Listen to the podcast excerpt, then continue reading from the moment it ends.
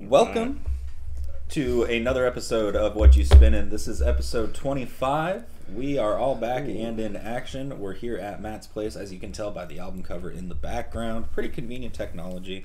Um, I'm Dorian, joined by George, Matt, and Jacob. How we doing, fellas? Doing super duper. Solid, Doing good. Hell yeah. Sunday, Sunday. Right on. Coming at you. Coming at you live from the Thurston Megadome. From the pit. uh, well, we're gonna go ahead and dive right in. Uh, we're gonna go with uh, my pick first for this week, and if you watched last week's episode, you know that it's "Ready to Die" by the Notorious B.I.G. I'm seeing body after body, and I Mayor Giuliani ain't trying to see no black man turn to John Gotti. My daughter use a potty, so she's older now. Educated street knowledge, I'm a molder now. Trick a little dough, buying young girls' fringes, healing with the dope fiend binges, seeing syringes in the vein. Hard to explain how I maintain the crack smoke make my brain feel so strange. Breaking days on the set, no sweat, drunk off my wet, can't bag yet because it's still wet. But when I drive back at five at a time, I clock about nine on the check cashing line. I had the first and the third, rehearsed, that's my word. Thinking the game, D's knew my first name. Should I quit shit? No, even though they had me scared, yo, they got an eight, I gotta check with air holes. released in 1994. Um, Jesus Christ, like one of the best albums of all time, in my opinion. Mhm. You want to talk? You want to talk about staples in hip hop that we've kind of gone over already. Yeah. This is one of those like upper echelon kind of albums. Like there's so much going on, and you know, out of all of like big songs that ended up getting big, no pun intended, most of them were off of this. you true. know, Yep. like A lot of them. yeah, Yeah. like every like Juicy, probably one of the biggest hip hop songs of all time. yeah. You know, Big Poppa, everybody knows those songs. You know, whether you're 50 or 15, you know those songs. You heard it somewhere. Yeah, Yep. somewhere, somehow. Um, I've got a lot to say about it, but uh, what about you guys? What you think? what do you think? I think I think We're speechless. yeah, I think we all speak for everyone. Like Yeah, this album gonna be is tough to sum up words for this album. I think. Yeah. You know. yeah. I think it's pretty sick. Um, so I'm glad that you brought this up after uh, I brought up Casey and the Sunshine Band uh, because they sampled one of the songs, um, which I thought was awesome. I think it's uh, what is it? Respect, I think. Um, and they just like slowed it down, but I thought it was interesting because they used uh, their sample, but they have like the reggae Mm-hmm. thing going on and then also rapping so it's like three different worlds colliding Yeah. thought that was pretty interesting um, and uh, yeah dude like songs like juicy and, and big poppa like you listen to it and you can't not like damn like you, you Mhm. have to Yeah. move to it like Mhm. it's so good uh, but underrated songs like uh, me and my bitch is Oh, me and my bitch is probably is it's dope Mhm. like and making a top three for this was so hard for It me, was. for me Yeah, this morning because like I had listened like obviously listened to all the albums throughout the week and I'll try to you know have like a preemptive top 3 Mhm. and I didn't do that with this because like this is literally like we were talking about this is going to be a fucking game time decision you know so this morning I went through and did Yeah. my notes and I just stared at the track list for like five whole minutes and I was like I, gotta, I guess Yeah. I gotta I have to Gotta like I don't have a choice I did that this morning too for this album. I was like, I'm gonna wait until Saturday or Sunday and mm-hmm. just figure out my top three at that point. Because like you said, it's hard. I think it's six, 16 or 17 tracks on this album. It's like, Yeah. jeez. Yeah, it's Yeah. They're all good. They're mm-hmm. all good. Like, do you want to go for the classics or do you uh-huh. want to like go for like what's your favorite? You know, mm-hmm. because this song, this album has been played a, a, around so much, um, and it has such good replayability that that's why it makes it such a classic. Mhm. Um, every time that you hear it, it's it's super good, especially with Biggie. yeah The beats on it too, a lot of the beats. Um, Another DJ Premier collab. yeah, there's like, a DJ dude, Premier you song know, on there. and Puffy and everybody. It's like, jeez, yeah guy's got his hands in everything. And it was Puffy's idea to uh, have a Biggie rap over that Juicy sample, and he was not in it. Like he was not for it.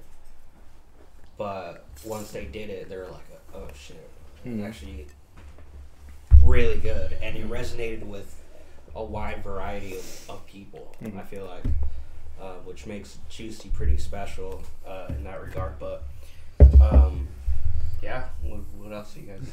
It's crazy. Yeah. This is his only studio release, and then he, you know, he died 16 days before Life After Death came out. And it's just like, fuck, man. Yeah. To leave that that album as you're like, that's me, Yeah. and mm-hmm. nobody's gonna touch this album ever. Right. And then just the the impact that it had, you know, like it's it's pretty rare. I mm-hmm. mean, like like we kind of talked about in the last episode when I said 90s hip hop is like the best shit. Mm-hmm. Because all of that stuff was massively influential to not even rap music but a lot of different genres that we've grown to love today. Mm-hmm. And you know, the beats on this, you know, you hear that big poppa beat and it's like every white kid in their early 20s has freestyled over that you know like, like, Right? like- Yeah, And- it's crazy. and just the lyricism throughout it is mm. just it was really just like the perfect showcase as to how great of a songwriter he was you know and and his rhyme schemes and everything Mm, He was young too. yeah He was really young. he was like what 20 He was in his early Early, 20s. early 20s. yeah, early like 22 20s. something Yeah. like that But everything he's talking about is just him. It's his Yeah. lifestyle, what he grew up with, and what he's surrounded by, and it just put it out there. And like, this is who I am. right Yeah. Now we sip champagne when we thirsty. Yeah. like damn, that was such a dope line. Uh, Yeah. There's there's so many documentaries about him that have been put out, but and I've watched like a good majority of them. The most recent one that they did on Netflix is actually Oh, yeah. uh, it's it's killer because it has one of his like best friends from the streets when they were young growing up, and he's like the main focus of it, and it's like it starts out and that guy's like giving a little bit of a monologue and then it cuts to biggie on stage doing warning and it's like just you could even tell like even in even in his live show he was just destroying it like he just had such a passion for it and man I like think you could tell too, like the difference between like one hit wonders and someone who's actually gonna succeed. Mm-hmm. And I think uh, he, he was just like very charismatic. Like you Mhm. see interviews of uh, like anybody talking about him, and they have like such love and respect for this guy. yeah Um, it's crazy. Yeah. I mean, that's all everybody was talking about was Biggie and Tupac. Right? hmm And it was like two very different, like, kind of you'd like, people would pick sides, but Yeah. those were two of like the biggest names in hip hop. And they were bigger than life. Like, Yeah. yeah massive everywhere. Like, everybody loved them. They're homies too for a while.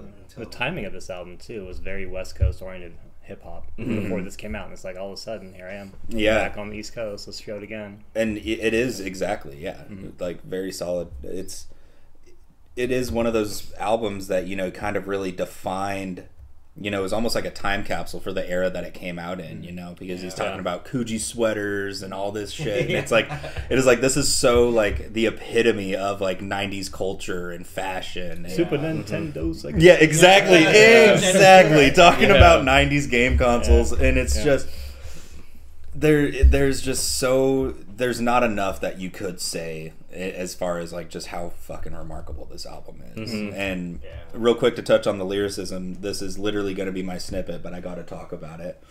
In Everyday Struggle, which is, in my opinion, probably one of the more underrated songs Love off of this song. album yeah. uh, his last it's like a five and a half minute song and he's just telling the this incredible you know story of his life and the last verse he says my daughter used a potty so she's older now. Educated street knowledge i'm a molder now. Trick her little dope buying young girls tringes dealing with dope fiend binges seeing syringes in the veins. Hard to explain how i maintain. The crack smoke make my brain feel so strange. Like i get chills even just reciting that. Like every time i hear that i'm just like holy christ man. His Yeah, flow he's- That's good. Crazy. yeah, and there's like no drum track at that part of the song, and so he's essentially just doing it over this weird little organ mm-hmm. sample, and it's just like he you just just tell he maintains tempo. Yeah. like he hmm. could catch it. and this kid like started at the time, you know, when he was like 15, he was just rapping in front of subway stop, subway mm-hmm. shops in in New York, Yeah. and then now he's like on the Mount Rushmore, you mm-hmm. know, of, of rap of rap genius, and Yeah, I think it's cool because he a lot of his songs he's like very he's very tried and true to the third verse Mm-hmm. in rapping. Like a lot of raps they'll only do like you know like they'll do 2 like two verses. Mhm. He'll do like a third verse, like he'll Yeah. do like another side that it's because that's why they're like longer songs, like five Yeah. minutes long. But it's just like so packed with so much like Mhm. context in it, and it's crazy everything that he raps about. Yeah, it's like what he did in the past, like all this like drug dealing and stuff, and all this crime and stuff. But it's he makes it sound so good Mm-hmm. that that's how he was so successful Yeah. and that it was around everywhere. Yeah. and it's just like even the even can like concept wise you know there's tracks on here like gimme the loot he's rapping as two different versions of himself a young big and an older big and he's just trading bars and literally just changing the inflection in his voice Yeah. and that's like that's the cool thing about it. probably one of the first times that you see that happen in rap music you know later on you get um fancy Quaz was like, yeah let me take notes. yeah, you get you get songs like Fancy Clown off of Madvillain with that, and it's just the you could tell that he really wanted this to be as full and well rounded of a project as it could possibly be, and I think he fucking nailed it. Yeah. You know, um, It's like I don't know, man. Every time that I think about this album, it's like kind of haunting yeah, because like little bit. It's a little yeah. eerie. sometimes. yeah, it's like ready to die and then life after death and like it's just crazy how it all went down and like hmm And with the song with suicidal thoughts too. It's a very dark song. Yeah. Ugh. It is. but it's like it's so like heavy and like just for what he was writing at at the time that it you could tell why it was so big and like Yeah. Yeah. it's still so massive to hip hop. Like if you're talking about hip hop greats and albums, this album will come up. yeah, And there's no way that Biggie as an artist won't come up either. Right. right. Yeah. Yep. So mm-hmm. because it was like the first big feud almost, you know, Yeah. in in this kind of genre. It was like mm-hmm. Yeah. the biggest feud of all time in a, in a sense you know Y- you know Biggie and Pac going at it while also they're actually kind of they had the, they were homies for a minute as you had said but then they had that falling out mm-hmm. and you know Biggie puts out a song like fucking Who Shot You which Right. is Yeah. just that is Yeah. like the biggest punch in the head dude, like that song is so badass. Mm-hmm. It, it was like, because it's more than just beef. At this point, like, people are getting. are dying Yeah. yeah Like, this is huge. And mm-hmm. It's not only the artists themselves, now it's the fans that Mhm. are getting involved. And, you know, their connections with gangs and stuff. It's like crazy. Mhm. Like, the impact that it had was wild. yeah it's just nothing like yeah there's there's hardly any like this is such like it's honestly kind of hilarious if you really want to be be silly about it like why did anybody put an album out after this because this was like the definition of hip hop Mhm. you know i'm Yeah. glad that you know like this could have been like the be all end all to a whole genre yeah, for because that era, you know, you're right. Ready because it just and- pulls all the influences of the time and everything but i think i'm about ready to do a top three what about y'all Yeah, Yeah, I just wanted to mention real quick. yeah Um, I just thought it was funny because like I I'm picturing you know just listen to the album with the homies and Mhm. God, this bangs. One more chance comes on. Oh, In yeah. The beginning is just like someone getting your Biggie getting topped off, and it's Yeah. I imagine Yeah. homies being like, What Whoa, the hell? yeah, Yeah, it's one of those. It's one of those that you gotta like kind of memorize the track list up Yeah. until Yeah, skip a portion of it. up until that. just slowly like, skip. Hey yo, what's the next song? hey, yo, how about we uh, hit that fast forward button right yeah, quick? Right. That happens a lot in hip hop too. Yeah. For some reason, Yeah. Like- come up. Like forty percent of To Pimp a Butterfly is like Yeah. that. Uh, Ludacris has a lot Yeah. of things like that. Where wasn't got- that easy to skip in my day. You had to fucking fast forward that tape. yeah. Keep You gotta hearing hear it. for it, a little bit more, a little bit more. Yeah. Just hope that you didn't go too far into the next track. Yeah, like, Oh, fuck, go back. yeah. All right, right. The eight track. Oh my god. Uh, but top three for me. Number three is Who Shot Ya. There's just some lyricism in there that's just too good. Something like the weak from the obsolete. yeah, your heartbeat sound like Sasquatch feet. Yeah. Uh, like that's That's- that's top notch. Number two, number the number two slot was probably the hardest for me to fill. Uh, honorable mentions. I put me and my bitch, uh, friend of and friend of mine. Uh, friend of mine is a just that's a classic. And then but number two, I decided to go suicidal thoughts. Nice. And then my favorite track is uh, Everyday Struggle. Just Okay. Yeah. from that flute intro up until the end. Like If I'm going, uh, it's tough. I'm going Machine Gun Funk. Yes, I really like that song. Yeah, that song is real funky. Um, I wanted to bring up also the what just because of the Method Man feature. Mhm. Yeah, Um, yeah. He does his thing on that. Um, that song is badass. Um, Ready to Die, the the title the title track. That song's a really good song. Um, and then for third, I'm gonna go Suicidal Thoughts because I Yeah. that song is just it's so crazy that he like the fact that he's like writing about that and Yeah. I mean it's a good song, but like the context behind it and everything, and it's, like kind of ending the album like that and. Yeah, it's eerie. Like I remember the Yeah. first time I heard that, and it's just like, what the fuck's going on? Yeah. and then it's Mhm. just when yeah, I the die, whole fuck conversation it. with Yeah, him and Puff, like, um, like it's crazy because like you could really picture it. Mhm. Yeah. going down. It's I wonder how like Puff like that resonated with him. yeah. Oh, Like, yeah. that would have been Mhm. crazy. I yeah, haven't didn't even think about that. That's that crazy. would have been Yeah. insane. But Yeah. yeah, that's it, this whole album is, is fucking badass. So Yeah, narrowing it down was tough. Uh, Mhm. Number three would be "Give Me the Loot." yep. Uh, number two, "Who Shot Ya," and I like "Respect" for my top pick, just because Yeah. that for me it just reminiscent of kind of the old school days back in high school, and that song just bumping it and just feeling like a badass. oh yeah, Honorable mention, I had two, "Machine Gun Funk" and then "Ready to Die," just because those are Yeah. Like I said, it's hard to pick any top three on this. yeah, just ready to Yeah. like, and the just to touch on that real quick, the title track, "Ready to Die." Mhm. It's just like there's there's no questioning what what that song is. It's Yeah. like right off the get, he's Yeah. just getting it, and it's like Mhm. Jesus, dude. Mhm. Uh, my top three. I gotta go. Uh, give me the loot. Mm-hmm. Um, me, my bitch, Mm-hmm. and it's it. Oh God, it's too tough. But Right. I kind of I need to pick Juicy just because Mhm. that as a kid listening to that, it, like Yeah. you can't not listen to that and feel good. Mhm. Right. like it's just Mhm. a it's a song of celebration basically, yeah. Mhm. celebrating his success and, and everything. Right. Mhm. Dope. Great. Great picks. that Big Poppa is will always be one of my favorite. Oh yeah. So uh. B- notorious B.I.G. Just that, and it's like that's another thing about this is like these, uh, like ninety percent of this album is so iconic that you hear like Yeah. just the little sample at Yeah, the beginning, little- yeah. and you're just like, Yep. yeah, this is one of the best songs of all time. Right. Like- You just start Yeah. repeating lyrics. yeah, Yeah. you've already like done half of the song in your head before Biggie Yeah. even starts rapping Yeah. because it's just like, Like yes, if, if you've heard any of these songs, like you know the lyrics to them. Yeah, exactly.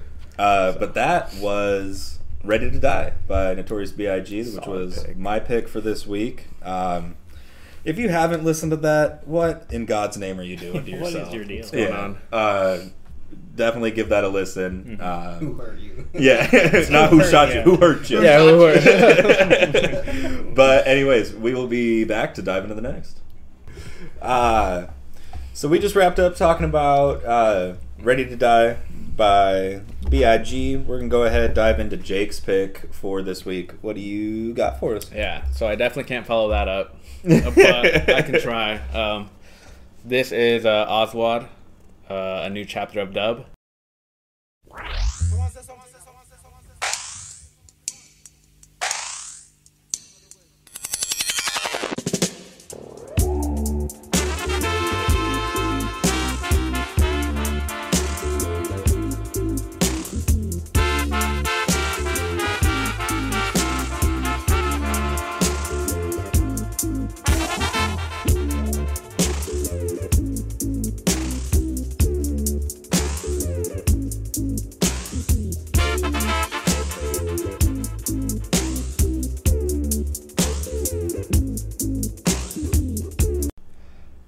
Came out in '82, I want to say, and yeah, it's it's reggae, but it's a different genre of reggae that's called dub. Mm-hmm. And what that basically is is kind of like instrumental, electronic kind of reggae music, you could say. Mm-hmm. Um, that's kind of what dub falls into. So this falls into that, not really ska, kind of, um, but more dub reggae. So Mm-hmm. um, yeah, it's a British group, and they were Oh. very, they were very big in in British and in Great Britain at the time, and yeah, what are y'all what are y'all thoughts? It's a cool pick. I like the dub version. It's got a lot of like delays and echoes and cool Yeah. effects Yeah. in the music itself. And it is, you know, a reggae album, but it's like you said, they're from Great Britain or Britain or whatever. British reggae. It's kind of a cool scene. I didn't know that was a thing. Yeah, Yeah. At all. me either. No, Um, it's I didn't even know this album was, or they were from Great Britain. Mm-hmm. That's crazy. Mm-hmm. It's considered one of the greatest, I guess, dub albums of all time. Yeah, That's from what I've been reading. yeah, no, it really is. Like that's uh, dub. Like it was up and coming in like late seventies, I want to say, early eighties. Um, and yeah, it's like instrumental reggae, but this is up there. Like this is viewed by a lot of people as one of the best dub albums like to ever come out, mm-hmm. especially in like UK, like UK Oh, for yeah. sure. Yeah, But they definitely set the bar for that scene overseas for that reggae scene. yeah, there's yeah, there's a lot going on, but not at the same time. Mhm. It's like yeah, it's you know I don't like to use the term easy listening because that's like a whole weird like just Barry Manilow. yeah yeah hold that We cafe don't want to go down. yeah like whole Yeah. cafe type of genre. But this is like Elevator music. Exactly. But Me this, it's like, it makes you like, you know, you kind of want to sit there and vibe to it, but it's also like, you know, kind of maybe like move your body a little bit, but it's Mhm. also very, it's like very good background music. You know, you could just put this on and it's just, Mhm. it's just groovy and it flows so well one track to the next, you know, and then it, it honestly like starts off again, kind of like we were talking about the track Ready to Die, how there's like no question as to what the hell's going on. Dub Fire is a fantastic song to start this off with, and it just literally gets right into it, and it's like Mhm. Sets the tone and the feel for this whole album for mm-hmm. especially for someone who's never who's not familiar with Aswad or you know older reggae music such as myself. So I was mm-hmm.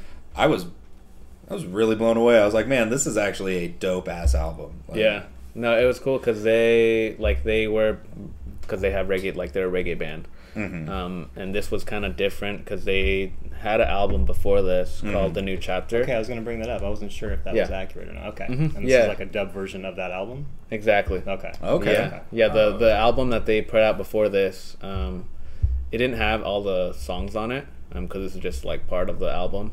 But it was just reggae, and it didn't hit like they wanted it to. Okay.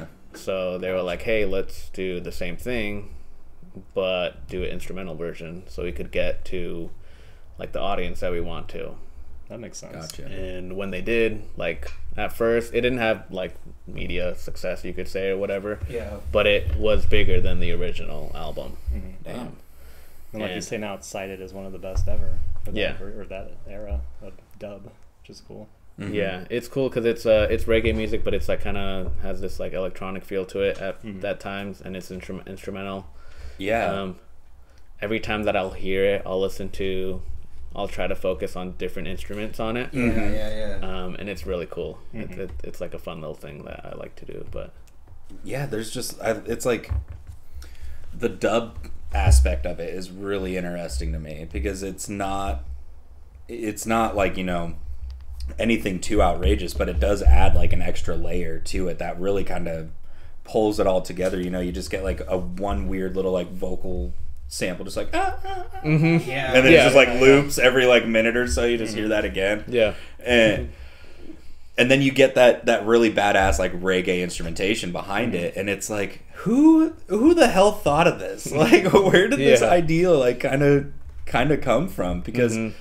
it's so interesting to think about but it's also so well you know executed on this Mm-hmm. It is. project throughout you know? Yeah, it was also it was you know because it kind of had it was so unique to me i was like damn i don't know if there's exactly a top three for me on this. I think i just like this whole album It's you know? because it's because it's new you know? It's kind of like diving into a new realm uh, to i think a lot of people too. That's probably why it, it, you know because it was you know a staple for that genre and really put like you like you guys said set the bar for it fuck yeah it did because there was like nobody doing it yeah. I think this whole album can like. I feel like it's just like one long song. Yeah.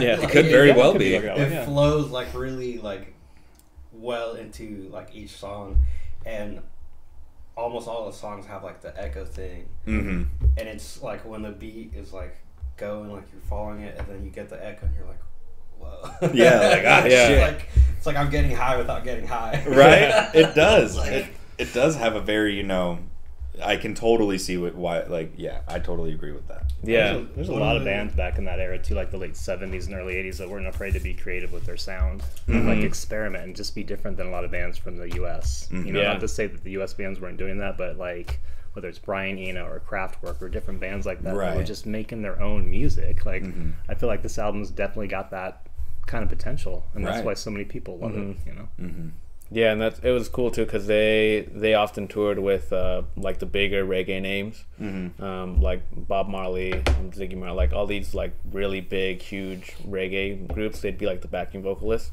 Oh, that's cool. Um, but yeah, they they were they are massive. They were massive in in the UK, um, and over time, this album just grew so much, like such a cult following, because like it was such a big impact to dub music, um, and it kind of opened up like that genre of like reggae. There was a lot. There's a lot of earlier stuff too, like early '70s um, of dub reggae, um, but this really kind of like paved the way for like the newer stuff you could say in like the in the, in the early '80s. yeah. Um, but yeah, it's kind of crazy that it has this electronic influence Mm-hmm. for like such an early time. Does. Yeah, it does. Yeah. Because you could say it kind of like it was up and coming to house music, also Yeah. to Mhm. late techno, like all this other stuff that it kind of backed up to. and there's there's like uh EDM DJs nowadays. You know, we talked about Liquid Stranger. He had a whole run where he was doing reggae inspired stuff, and so you know, listening to this, and there's a couple. There's a, I think it's like a duo or a trio of uh, DJs. They're called Ganja White Night. They also were Nice. great fucking name. Yeah. and they make is. great music. Um, but they also kind of have a very reggae oriented, you know, very like boom, but that boom, but the kind of vibe. Yeah. And so I was listening to this this week, and I was like, oh, that all makes sense. Like they mm-hmm. like those guys had to have heard this because it's like mm-hmm. I was literally listening. There was I think it was uh, Truth or Toughest, one of those songs. I was listening to it, and I was like, oh, they just need to add like three more tracks to this song you know like three other instruments and then it becomes you know modern day dubstep mm-hmm. basically Yeah. you know so that was it, you, you're right i think it did set a tone for like badass reggae music coming out and then like the edm kind of you know electronic Yeah. music kind of took off from this too Yeah, it was it was really before all that house Oh, yeah. music and dubstep stuff. So Yeah. it, it had its time to like you know curate and have other people like influenced by it. Mm-hmm. That if you heard this like as you know a DJ wanting to make beats, like you could hear because it's very synthy. There's a lot of Mm-hmm. echoing. Um, that's kind of what it gets its praise for. That it uses a lot of those echoes for the horns. Like it Mm-hmm. stretches them out and like it'll loop a track every time. yeah Um, but yeah, it's, it's cool because like every time that I listen to this, I try to pick out different instruments. Yeah. Um, like one of my favorite tracks, uh, "Flick a Flame." On that Oh, song, yeah. there's cool track name too. yeah, Yeah. cool track name. Um, you hear the I don't know what it's actually called, but like that wood scratcher, you know? yeah, Yeah, uh, it's Every- called a güiro Is it? Mm-hmm. Oh, yeah that. that's why people are like the gyro sandwiches like the Yeah. greek food it's like i'm like nah i can't call it a güiro because that's the weird fish looking thing that Yeah, yeah, yeah. They, Yeah. yeah. everyone played with those in elementary. Yes. Like, Yeah. like Yeah. they'd be like a turtle or like a big fish, like you, Yeah. you know. Yeah you hear like every time I hear that song, that's all I think of. I'm like, okay, someone someone's in a studio just scratching at this thing, like, Right. Someone's kid is in the back. yeah yeah, yeah. And, o- and in other songs, you could hear a lot of the snare, like the snare is really uh, strong with the Yeah. with the drum. Um, on the, I think it's Shining Dub. Um, you hear a guitar in there also. Yeah. it's like very. It's cool how it's very different. Like everything kind of yeah, it's all reggae based, but it's very different as how like the songs are each yeah. flowing. How the how the instru- the instruments that they represent from track to track, you Mm-hmm. know, is very interesting. You know, they start off on Dubfire. You know, that song kind of has like a weird second half that's kind of the same as the first, but they add that kind of like out of tune piano kind Mm-hmm. of sound to it, which I thought was really cool. And then you don't kind of hear that again eh, for like a couple of tracks, and then it's so yeah, Mm-hmm. I agree. It's very unique how they decided to do that. You know.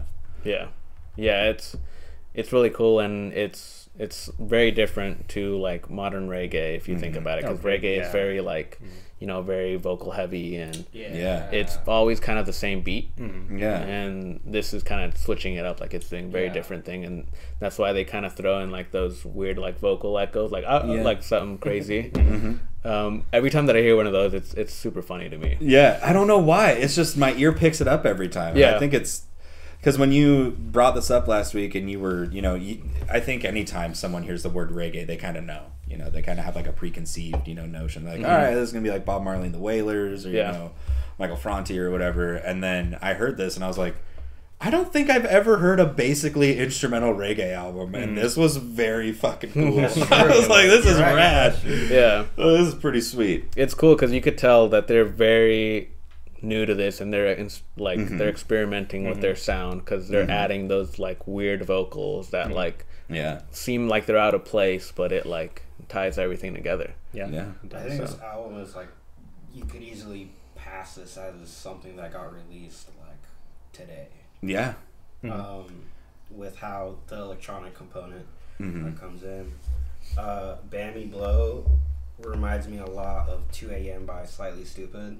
Mm. Um, I don't know why. I guess it's like the horns or whatever, but Mhm. that song too is like super awesome. I, I like that they used uh, the saxophone on that. Um, it was dope to hear. yeah slightly stoopid yeah it's a i like their some of their songs on but yeah a lot of a lot of the songs on this they're crazy. Just i don't know it's how it opened up especially to me like listening to reggae because i listen to like quite a bit. And this is like very you could after hearing it enough you could tell the difference from ska and like mm-hmm. dub and mm-hmm. like I don't you know, even all these know different the difference between like I'm so like out of touch with like reggae, so like I don't even Yeah. know like the subgenres. Of, Oh, it's same here. And then I started getting like more into like this type of music. Like it's very experimental reggae, and it's how'd you stumble just, upon um, this album? um Callie. Callie showed me this album. Oh, wow. Nice. That's cool.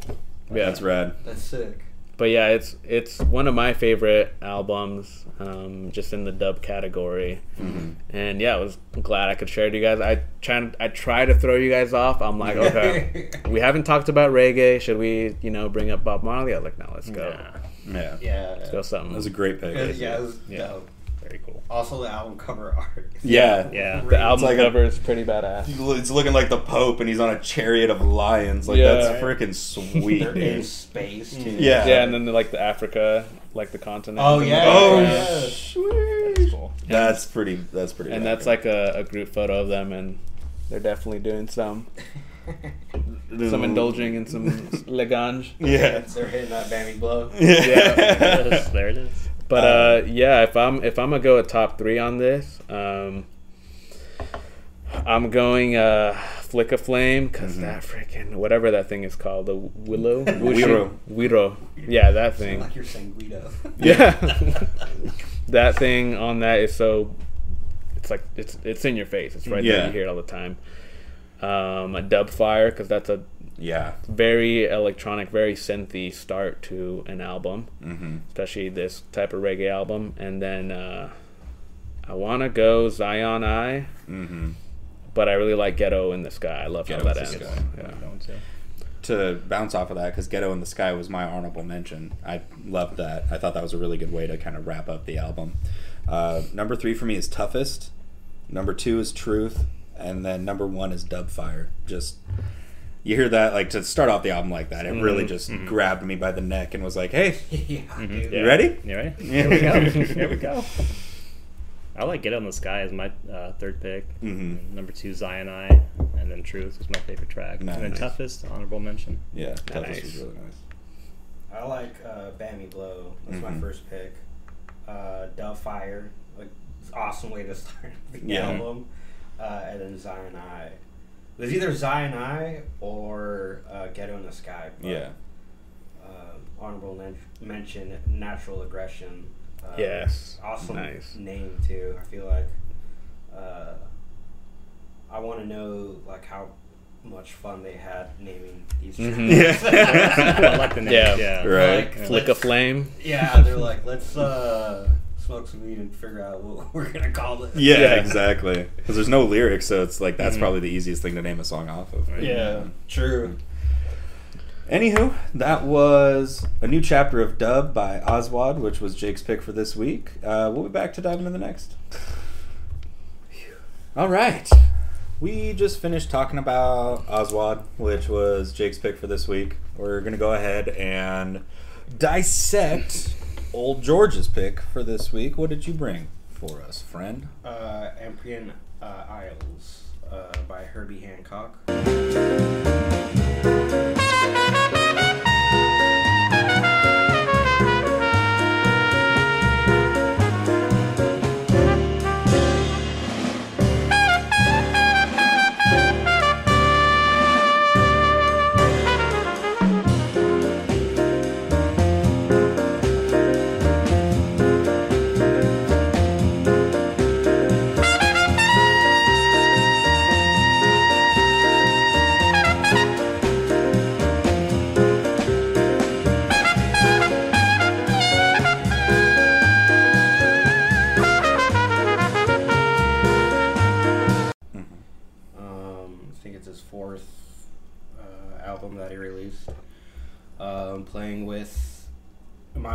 Band, Mhm. with uh, Freddie Hubbard, the trumpet player, Ron Carter, the bassist, and Anthony Williams, the drummer. Super awesome, talented people that just like came together and like Yeah. did something like really incredible. Um, I feel like Herbie Hancock kind of like left off or picked up where Miles Davis left off because Miles Davis was starting to get kind of like trippy Mm-hmm. and doing like electronic stuff, and Herbie Hancock is known for incorporating that into his jazz music Mm-hmm. um, which is interesting. But this is obviously before that. But I mean, it's just like really, really interesting to hear this. It's all really like, like some of the at some points I feel like uh, it's like a kid with ADHD that just like shot Yeah. yeah. bang and went to Yeah. recess like Yeah. Yeah. yeah, I like that. Like you get and just sniffed Smarties or like Yeah. biscuits or something. Like it's crazy. they go crazy on, on some of the songs. Like Mhm. they, I forget what song it is. Um, I think it's the first song. Is it? one finger snap. I think so. That one is definitely the more like Yeah, they they all kind of like have their own solo. Like they're all kind of Yeah. like going crazy and Mhm. just very like like on The their own and one, they do that too on, on that track. Yeah. that's, uh, they're just going off. Like Yeah. it's crazy.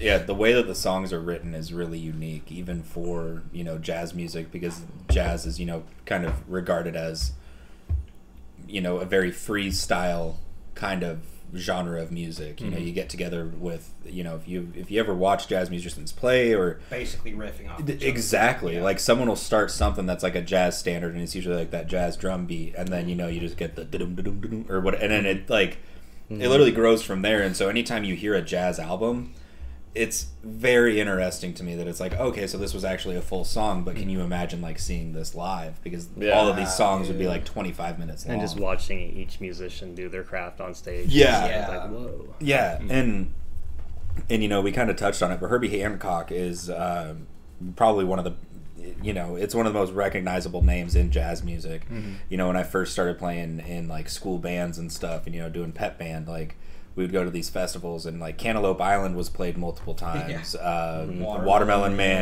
Man, Chameleon. You know, he has like this catalog of just epic jazz standards that are so well known now Yeah. that it's like if you're a high school student playing in a jazz band, you know who the hell this guy is. Like, there's no doubt about it. Um, and, and yeah, it's just.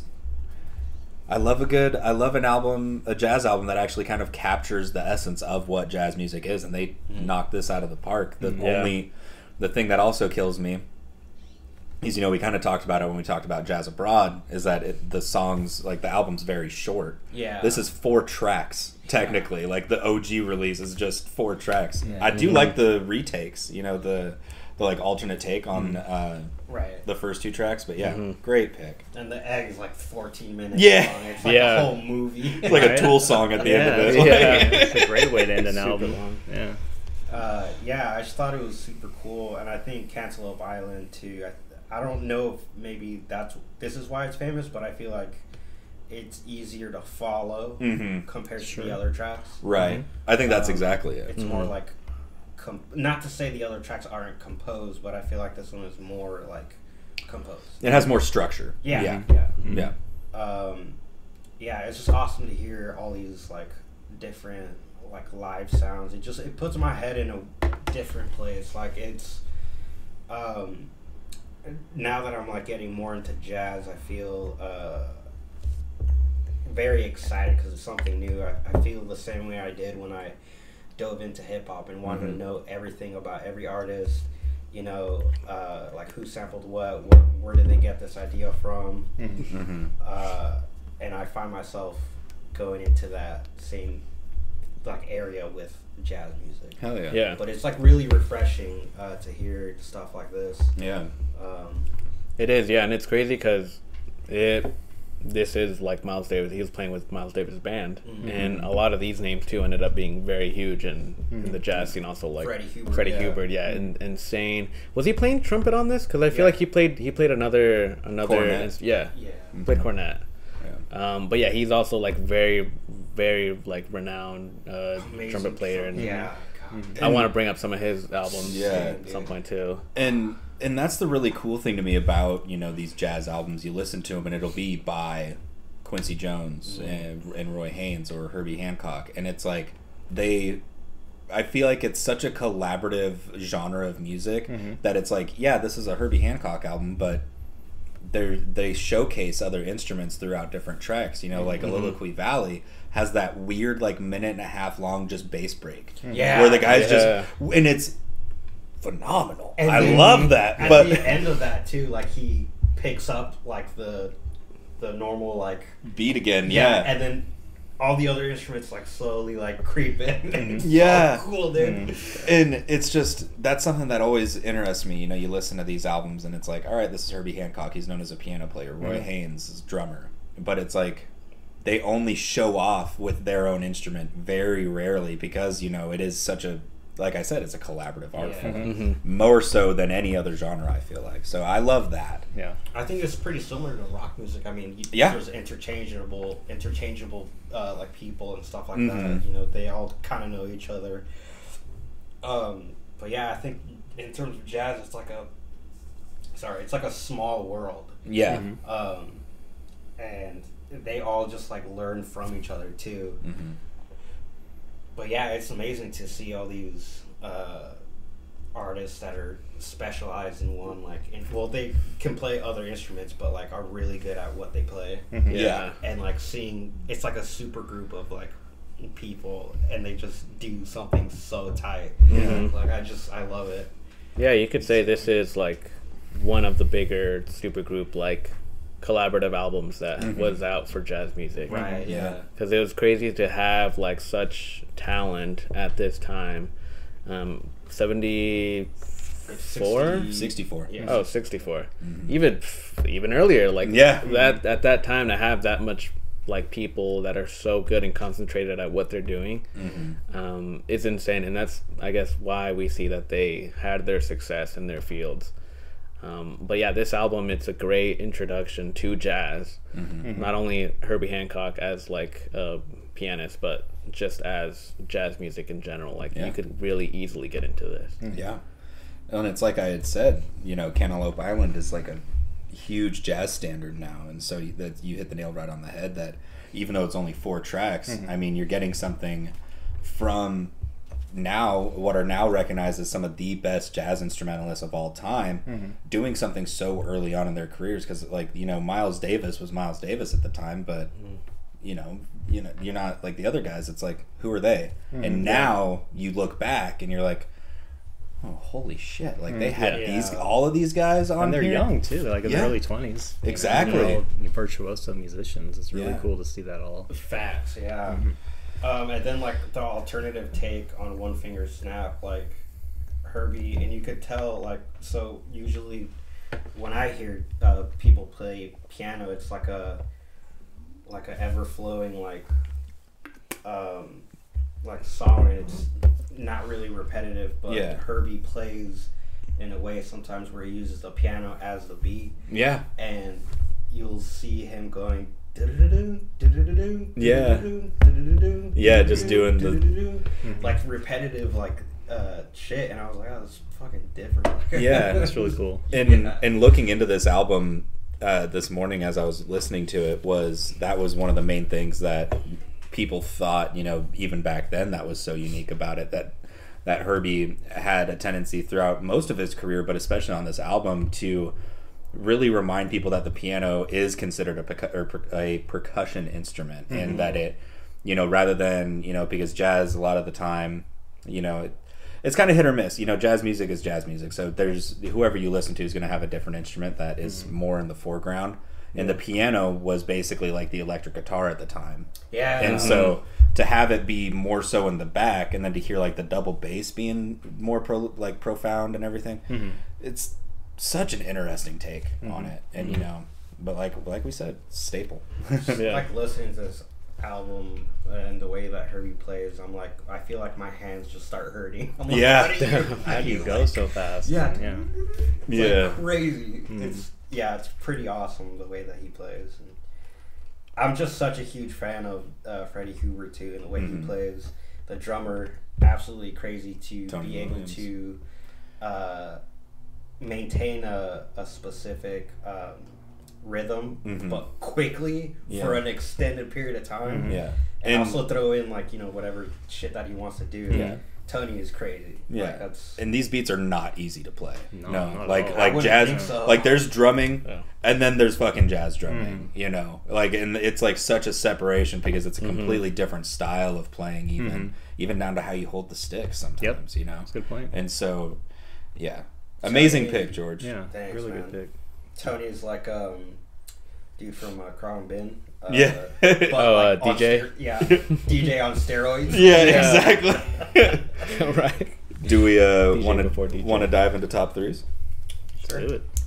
Uh, for me, number three was One Finger Snap, uh, Cantaloupe Island number two, and then Oliloqui Valley. That just like we've talked about, that b- bass break at the end was freaking Yeah. gnarly. Yeah. Uh, and then honorable mention the egg because it's you know the fourth song on the album. Yeah, right. Super epic. Yeah.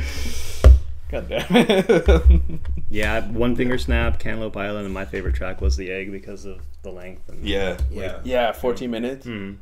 Yeah, that that's oh man. yeah, to make a song that long in general, we've heard it from you know Tool and Godspeed. It's just like, how Yeah. do you guys keep going and like know where you're at? How you play that song live? You know? Yeah. I wonder how long the actual session was to Mm-hmm. that to that track. Like I feel like it probably went on forever. Uh, Yeah. My top three: uh, Cantaloupe Island, hmm Oliloqui Valley, Mm-hmm. and then the alternative take of One Finger Snap. nice, Nice, good pick. Um, nice. Yeah, it was just dope, dude. I love, I love this. hmm Yeah. I'm going the same. I'm doing my the egg honorable mention. hmm Um, first, I'm going Cantaloupe Island, Mhm. um, and then One Finger Snap, and then Oliloqui Valley. Nice, But great pick. uh, yeah, I love I love these jazz picks, dude. Yeah, they're great. Uh, well, that was Empyrean Isles by Herbie Hancock, which was George's pick for this week. A fantastic jazz album, as you just heard us give it its praise, that it was well deserved. Uh, we're gonna go ahead and talk about Matt's and wrap this baby up. Yeah, yeah. Alrighty, we just wrapped up talking about some good old Herbie Hancock, which was George's pick for this week. Let's uh, see what Matt's got. What do you got for us? That's me, right? Yeah, that's that's you. me. That's you. Uh, 1997 release from Incubus titled Science. What's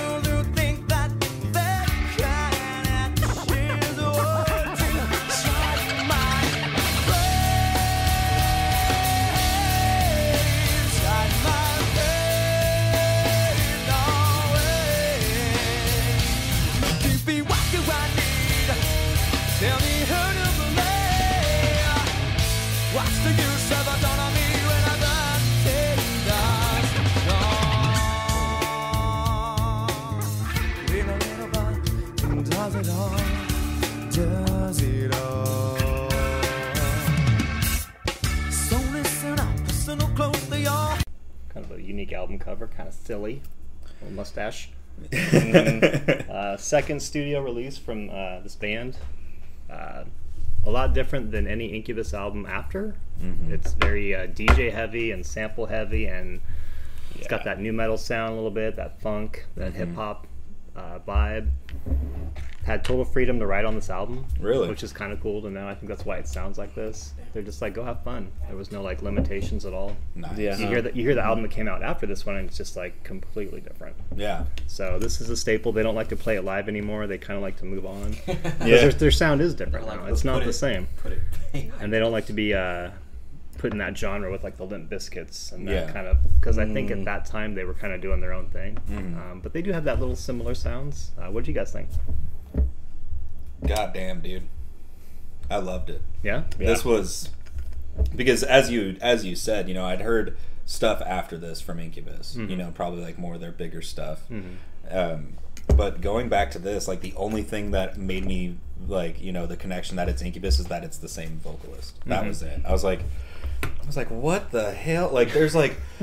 Yeah. There's so many different things that I heard on this, and I was like, "Oh, that sounds like so and so," or "That sound like." Mm-hmm. They, there's like crazy bass playing, like all sorts of stuff. Yeah, mm-hmm. there's sampling on it. Like at some points, I hear a lot of hip hop in it. Mm-hmm. Um, like I hear like the record scratching and like all the samples that they use on it. I was like, whoa, Yeah, this is fucking. Because I, I have heard some other songs of Incubus and not this whole album. And like the first track on it that it starts off with, you hear that record scratching, and I was like, whoa, like this Yeah. is That was kind of sounds like Rage. Like cherry on top. Mhm. Like it was such a nice touch throughout the whole album with the record scratching. I thought that was dope. yeah, Uh, yeah. Um, so I I know of Incubus uh, because on the Halo Two soundtrack they they played a song uh, for Halo.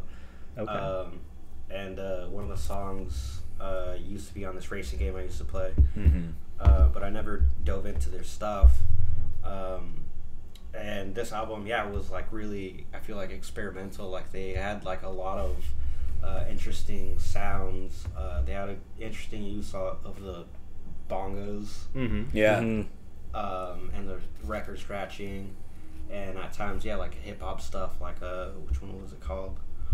Um, it was yeah, this album's super awesome. I think Idiot Box, yeah. Mm-hmm. um, super dope. Um,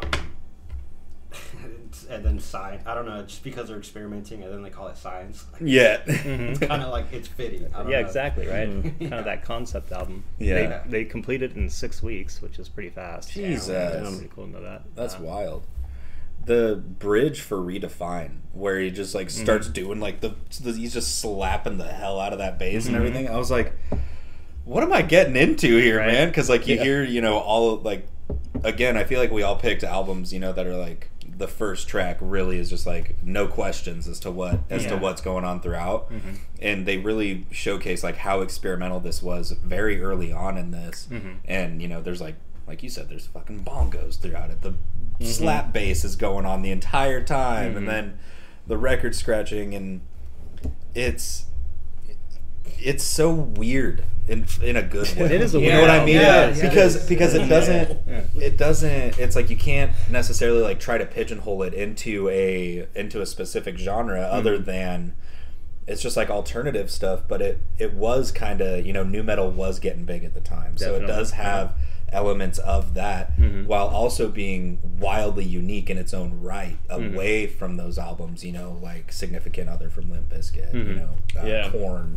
all that stuff i i was very thoroughly impressed like it was i kept like finding myself like going back and just listening to chunks of the album at a time because i was like this is quite a pill to try to swallow you know because there is so much going on So Yeah. Fine. yeah when I was like looking into it, because I like to like do my research and stuff, Mhm. I kept seeing the word like or the term funk metal come up. yeah Yep. Oh. hmm that makes Ah. sense hmm Like okay, that's I, I don't think I had like heard it that often. As, but Mhm. like a lot of people see this as kind of that Yeah. like kind of funky. It's Mhm. It's got It a has- beat to the metal part, you know. Yeah. You can hear it in the, in the tracks for sure. this might be a hot take, and correct me if I'm wrong, but I feel like it's like Rage Against the Machine meets Red Hot Chili Peppers with like with the guitar. What is it like uh, plucking or whatever? hmm The pop and slap bass, yeah. Yeah, you hear that on Primus, and Yeah. that reminded me a lot of that. That's a good. Um, Yeah, that's a Yeah. good Yeah. hodgepodge. I Yeah. was like, Yeah. this is because like some of the like especially the first one, like I couldn't not think of Rage Against the Machine, hmm and that's you know like rock funk type Mhm. stuff, um, and I thought that was like super interesting. mhm. Um, it's a great album to listen to if you're into racing games. Yeah, exactly. I, found myself listening to this a lot when I was uh, playing video games or whatever. But Yeah. I was reading something about earlier about uh, Geddy Lee giving a lot of praise. Really? They to collaborate when this album came out, and they never did. But That's pretty cool, though. That's a good cool. cosign. Yeah, right to hear that. his, the vocals too, like he is so good at it. Like uh, like the hook or whatever on um, New Skin is just so awesome. I love Mhm. that song so much. That's a good song too. Yeah. Yeah, it's- Yeah. And that's when it like it starts off with like the bongos. I'm like, where is this going? and it's kind of like a little bit all, over the place. The songwriting's pretty fun in this. Brandon Boyd, the lead singer, is very uh, introspective. Talks a lot about his life. Okay. You know his views on the world and stuff like that. And he draws a lot of influence for his sound from Mike Patton from Faith No More. Okay. That was one of his heroes Damn. growing up, and you can kind of hear that in, in his voice. You know, Yeah. throughout the album. It's either high or really fast. Yeah. It's fun to listen to. That's makes a lot of sense, actually. The the Faith No More thing. That actually, wow. The It- writing definitely was kind of hard to, well, for me at least, to like decipher a little Mhm. bit. But yeah, it's pretty pretty awesome. Like Vitamin is wild and new Mhm. medicine. Yeah. uh, and I think I can't remember what song it was, but at the end, like they kind of brought up statistics or something like that, where they started talking about. Um, can't remember what it was. I think it was talking about being addicted to like uh, TV or something, or Yeah. I can't remember, Mhm. but yeah, I thought that was pretty awesome. and just like the song structure like not not from a lyricism standpoint but the way that they structured these songs to kind of you know start off give you the theme of the song have this weird little bridge Hmm. that in little is an understatement because they'd be like long like over a minute long and then it comes right back and it's like we're just not going to talk about that crazy bridge we just did. here's what was at the beginning and then the Yeah. song's over and it's like Uh-huh. It's wild that they you know go off on a, such a tangent on some of these tracks and then Mhm. come right back to it as if nothing happened Right. and then finish Yeah. it up Mhm. but it's like hey uh, that was actually unreal what you guys just did like Right. Mhm. I like the Magic Medicine. How that Mhm. song is kind of just like a whole sample. Mhm. Like the Uh, bass in that song too. Yeah, it's Yeah. like kind of like it, I forget what it's sampling. It, it it's like just like a TV show or something. Um, Yeah, I'm not sure, but yeah, it does have some cool. yeah, it, it's it's Parts. unique how it's like it they made that into a song and then you know you hear that that drum in the in the bass in the background and Mhm. um, yeah, a lot of their songs. Um, I caught myself like listening back to them a lot. Yeah. Um, Nebula. Um, same thing with Deep Inside.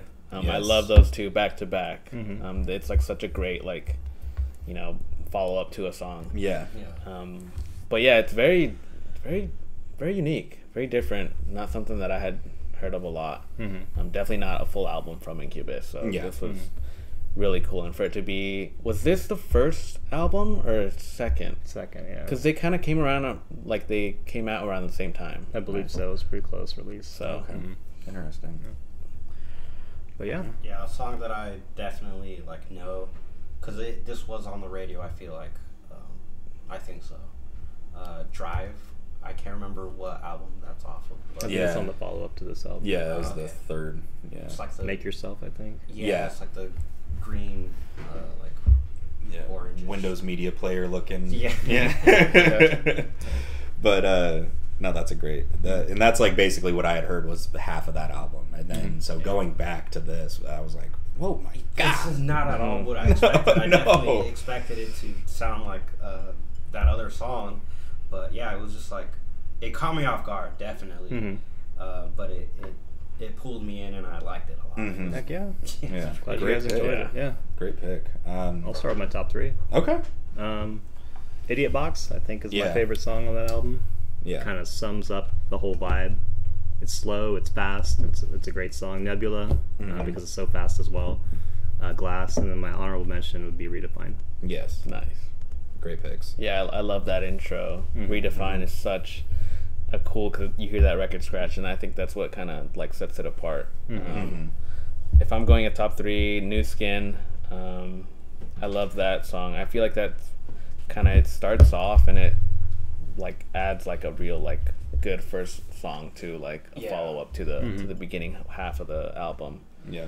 Um, so New Skin, um, Nebula, and then I want to go Magic Medicine. Mm-hmm. Um, just 'cause I think that's unique how it's it's just like kind of a sample, Yeah. but they're tying in instruments to it. Mhm. Yeah. And that's what's cool. I think that's the one that we're talking about TV or something like that. Um, my top three is New Skin, Mm-hmm. Idiot Box, and Redefine. Nice. Um, also interesting the the band name Incubus Yeah. Sure. because yeah. It you know it's like a male sex demon. Yeah. yeah. Right. Which is funny, but yeah, I don't know. It's dope. Definitely gonna be listening to this a lot. Yeah. Mhm. Same yeah. here. it's, it's dope. Uh, my top three, number three for me is Calgone. Uh, toward the end of the album, I think it might actually be the last one on the album. It is. Yeah. But I just, I thought that was a good way to kind of put a bow on it. Number two, Summer Romance. Uh, Oh, yeah. I really like that song. Like, I think by the third time listening to it, I knew the hook already, so I'd be driving and just singing to it. And I was like, it just made me feel good for some reason. And the number one was Glass. It was just very unique. Like that guitar riff in it is like so funky, and it just like caught my ear, and I was like, oh, like that's that's pretty clean. But that was Science by Science. Incubus. Uh, Matt's pick for this week. We'll go ahead and introduce next week's picks. Then you If it happens, it happens. Yeah. yeah. Yeah.